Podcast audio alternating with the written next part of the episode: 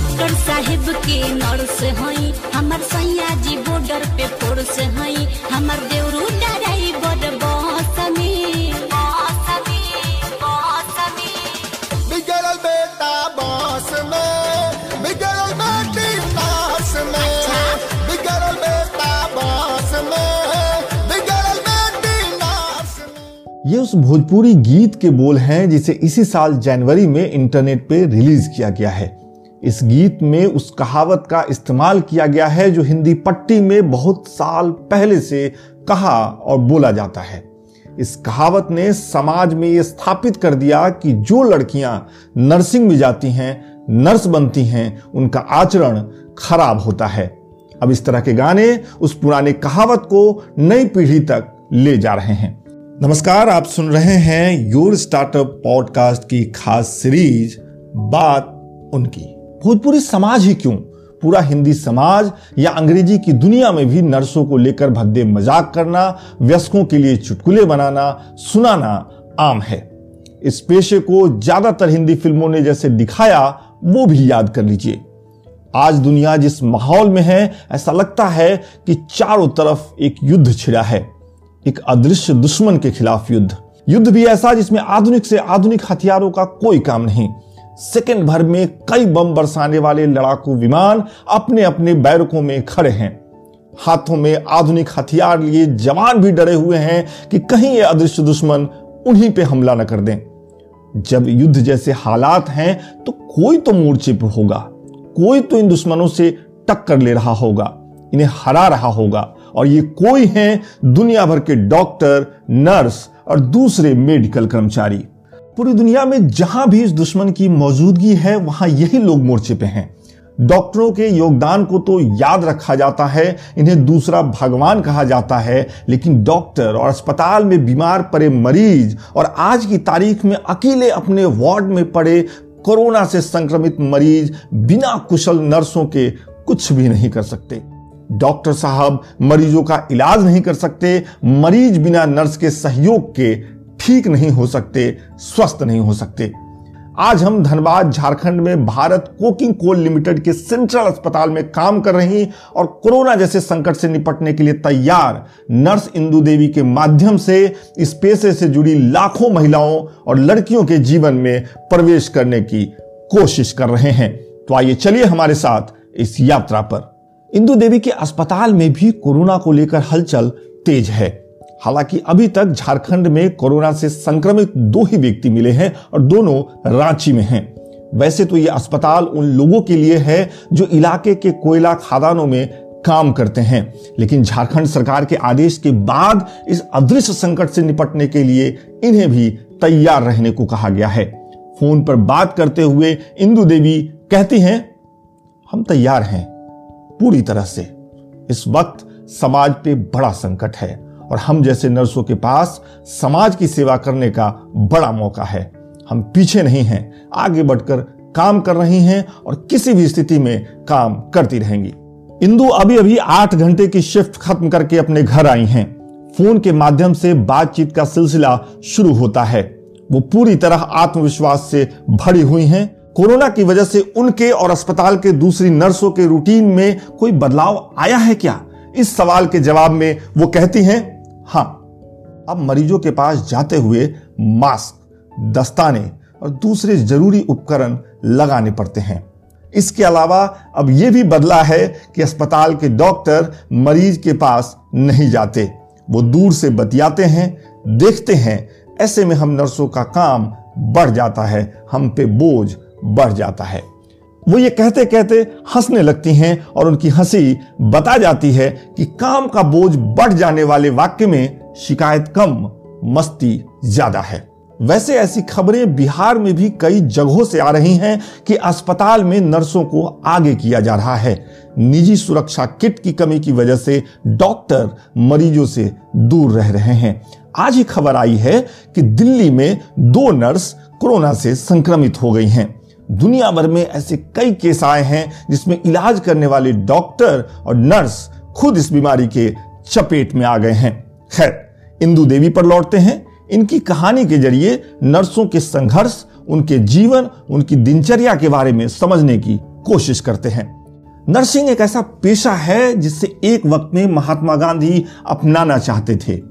ये एक ऐसा पेशा है जो दूसरे भगवान मतलब डॉक्टर का दाहिना हाथ होता है और बीमार के लिए सब कुछ होता है। लेकिन ज़्यादातर लड़कियों के नर्स बनने की कहानी सुखद नहीं होती। वो परिवार से संघर्ष करती हैं, समाज से संघर्ष करती हैं, कई बार खुद से भी संघर्ष करती हैं। इंदु देवी के जीवन में भी संघर्ष ही संघर्ष रहा है। नर्स बनने की अपनी चाहत को पूरा करने की जिद का संघर्ष, परिवार का संघर्ष, समाज का संघर्ष। लेकिन कहानी के इस पन्ने पर आने से पहले शुरुआत के बारे में जान लेना चाहिए। तो ये जान लीजिए कि किस उम्र में, किन हालातों में इंदु को लगा कि उन्हें एक काबिल नर्स ही बनना है, उन्हें अपना करियर बतौर नर्स ही बनाना है। फ़ोन पे हमसे बात करते हुए वो कहती हैं, मैं सातवीं में पढ़ रही थी। चौदह साल की थी शायद। मेरी एक सहेली बीमार हुई। उसे देखने अस्पताल गई, उसके पिताजी के साथ।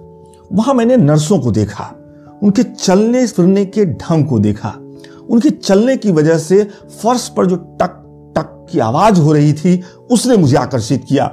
ये साल 1975 की बात है। सुनने में अजीब लगेगा, लेकिन तभी मैंने ये डिसाइड कर लिया था कि बनूँगी तो नर्स ही।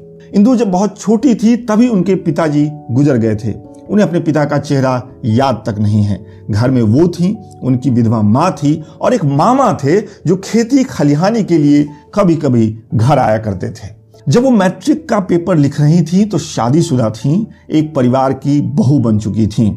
जब वो बारहवीं की परीक्षा विज्ञान से लिख रही थी तो एक लड़के और एक लड़की की माँ बन चुकी थी और जब पहली बार वो नर्सिंग की परीक्षा देने के लिए बैठी तो तीन बच्चों की माँ थी। छोटा लड़का एक साल का था।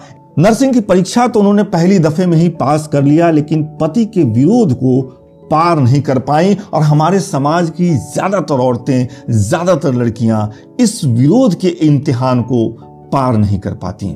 और नर्सिंग में जाने का पहला मौका इंदु के हाथ से निकल गया। वो बताती हैं, तीन बच्चे थे। पति कुछ करते रही थे। सास ने कहा, पढ़ी लिखी हो कुछ काम करना चाहिए तो मैंने उनसे नर्स बनने की अपनी इच्छा बता दी। वो तैयार थी, मैंने इम्तिहान दिया, पास हो गई, अच्छे नंबर मिले थे, लेकिन पति नहीं माने, मेरी माँ भी खिलाफ थी और मामा भी। मैं सबसे लड़ नहीं सकी, ये मौका गया, लेकिन छह महीने बाद मैं दोबारा परीक्षा हॉल में बैठी एक बार फिर पास हो गई। चार साल की ट्रेनिंग होनी थी और इस बार मैं सबको चुप करवाते हुए बाहर निकल गई अपने सपने को उड़ान देने के लिए। तब मैं सिर्फ़ चौबीस साल की थी। वो फ़ोन पर ये सब बोल रही हैं जैसे कल की बात है, जैसे कुछ हुआ ही नहीं, जैसे वो अपने मरीज़ से हाल चाल पूछ रही हैं, उसे जल्दी ठीक हो जाने का भरोसा दे रही हैं। फ़ोन बात करने का एक माध्यम है, इससे भावनाएँ ठीक से समझ नहीं आती। हो सकता है जो हमें सहज लग रहा है, उसे बताते हुए इंदु के भीतर कई समंदर एक साथ हिलोरे मार रहे हों। दिमाग में एक साथ कई सूरज जल रहे हों और वो अतीत में प्रतिपल डूबती जा रही हों। महज 24 साल की उम्र में तीन बच्चों की माँ, एक संकीर्ण मानसिकता वाले परिवार की बहू और बिगड़ैल बेटा बस में, बिगड़ैल बेटी नर्स में, जैसी कहावत से गहरे प्रभावित व्यक्ति की पत्नी, श्रीमती इंदु देवी, सब कुछ पीछे छोड़कर आगे बढ़ चुकी हैं।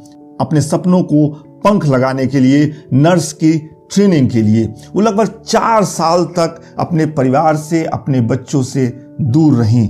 ट्रेनिंग खत्म हुई तो नौकरी का संघर्ष शुरू हुआ। पटना में एक निजी नर्सिंग होम में काम किया। आठ सौ रुपए महीने में चार लोगों का परिवार बिहार की राजधानी पटना में रहता था, लेकिन इंदु अब नर्स बन चुकी थी, जो वो हमेशा बनना चाहती थी, जिसका सपना उन्होंने सातवीं क्लास में देखा था। इंदु बताती हैं, बहुत मुश्किल था। महीने के तीन सौ रुपये तो कमरे के किराए में लग जाता था। बाकी बचे पाँच सौ में मैं, मेरे तीन बच्चे और मेरे पति का गुजारा होता था। वक्त गुजरता गया। कुछ साल बाद मुझे इस जगह के बारे में पता चला। वैकेंसी थी। मैंने फॉर्म भरा। इंटरव्यू हुआ। मैं चुन ली गई। मुझे याद है, साल उन्नीस सौ चौरानवे के मार्च में मुझे यहाँ से बुलावा आया था और तभी से मैं इस अस्पताल में हूँ। यही मेरा संसार है। यहाँ आने वाले मरीज़ मेरे परिवार हैं। नर्स का काम है सेवा करना, मुझे यही करना था, कर रही हूँ, मेरे बच्चे भी अच्छे कर रहे हैं। नर्सिंग ने मुझे सहारा दिया, मैं अपनी नर्सिंग से समाज को सहारा दूँगी, आखिर वक्त तक दूँगी।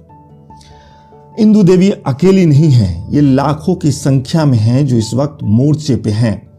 कोरोना जैसे घातक वायरस का सामना कर रहे हैं। इस लड़ाई में वो अपना योगदान दे रही हैं, बिना इस बात की फ़िक्र किए कि ये समाज उनके बारे में, उनके काम के बारे में क्या राय रखता है। उन्हें किसी की परवाह नहीं, सिवाय बीमार के, सिवाय उसके, जिसे सेवा की ज़रूरत है। शुक्रिया।